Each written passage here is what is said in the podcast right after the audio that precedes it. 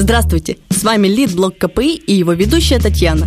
Случайно наткнувшись на неприметную книгу где-то в недрах своего дома, мы обычно нисколько не ожидаем чего-то невероятного и увлекательного. Но не тут-то было в моем случае. Держа в руках пыльную книгу, я не удержалась и прочла первую страницу. После этого моим родным только и приходилось наблюдать за моей фигурой с неизменной книгой в руках, которая была озаглавлена «Богач-бедняк» американца Ирвина Шоу, писатель, которому присудили премии О. Генри, награду Американской академии искусств и литературы и три премии Playboy. Более всего известен своим романом «Молодые львы».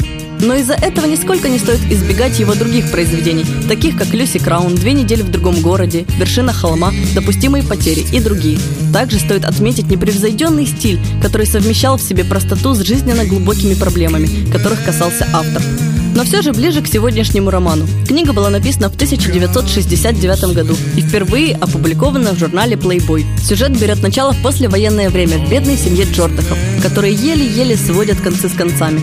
И кого же мы видим на фоне беспросветной разрухи? Отца и мать, которым уже опостылило их существование, хорошенькую старшую дочь Гретхен, чьим единственным желанием является вырваться в большой мир, где кипит настоящая жизнь, среднего сына Рудольфа, мечтающего о блестящей карьере путем честных стараний, а также нашему взору представлен необузданный шалопай Томас, все стремления которого направлены лишь на то, чтобы набить кому-то морду. Как сложится жизнь молодых людей, нам и предстоит выяснить в этой книге. А что самое важное, понять, какой же путь приемлем именно для себя любимого. Ведь как интересно все-таки плетется паутина жизни. Вот вроде совершаешь все по совести, говоришь то, что от тебя ждут, но стоит один раз оступиться, и все. Все, что нажито непосильным трудом, рушится, как карточный домик. А бывает, как начнешь все с самого начала через пень-колоду, вечно выбираешь не тот путь, страдаешь из-за себя же.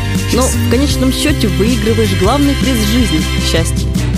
И по доброй традиции небольшой отрывок. Только про Тому можно сказать, сказал Гретхен, когда они ехали в шумном потоке уличного движения в этом курортном городке, что у него одного из нас жизнь удалась, и он умер за того из нас, у кого она не заладилась. Печально откликнулся Рудольф. Ты совершил только одну роковую ошибку, сказала Гретхен. Не проснулся вовремя в ту ночь. Только одну. Эхом отозвался Рудольф. Это был лид блок КПИ. Не отвлекайся на всякий вздор.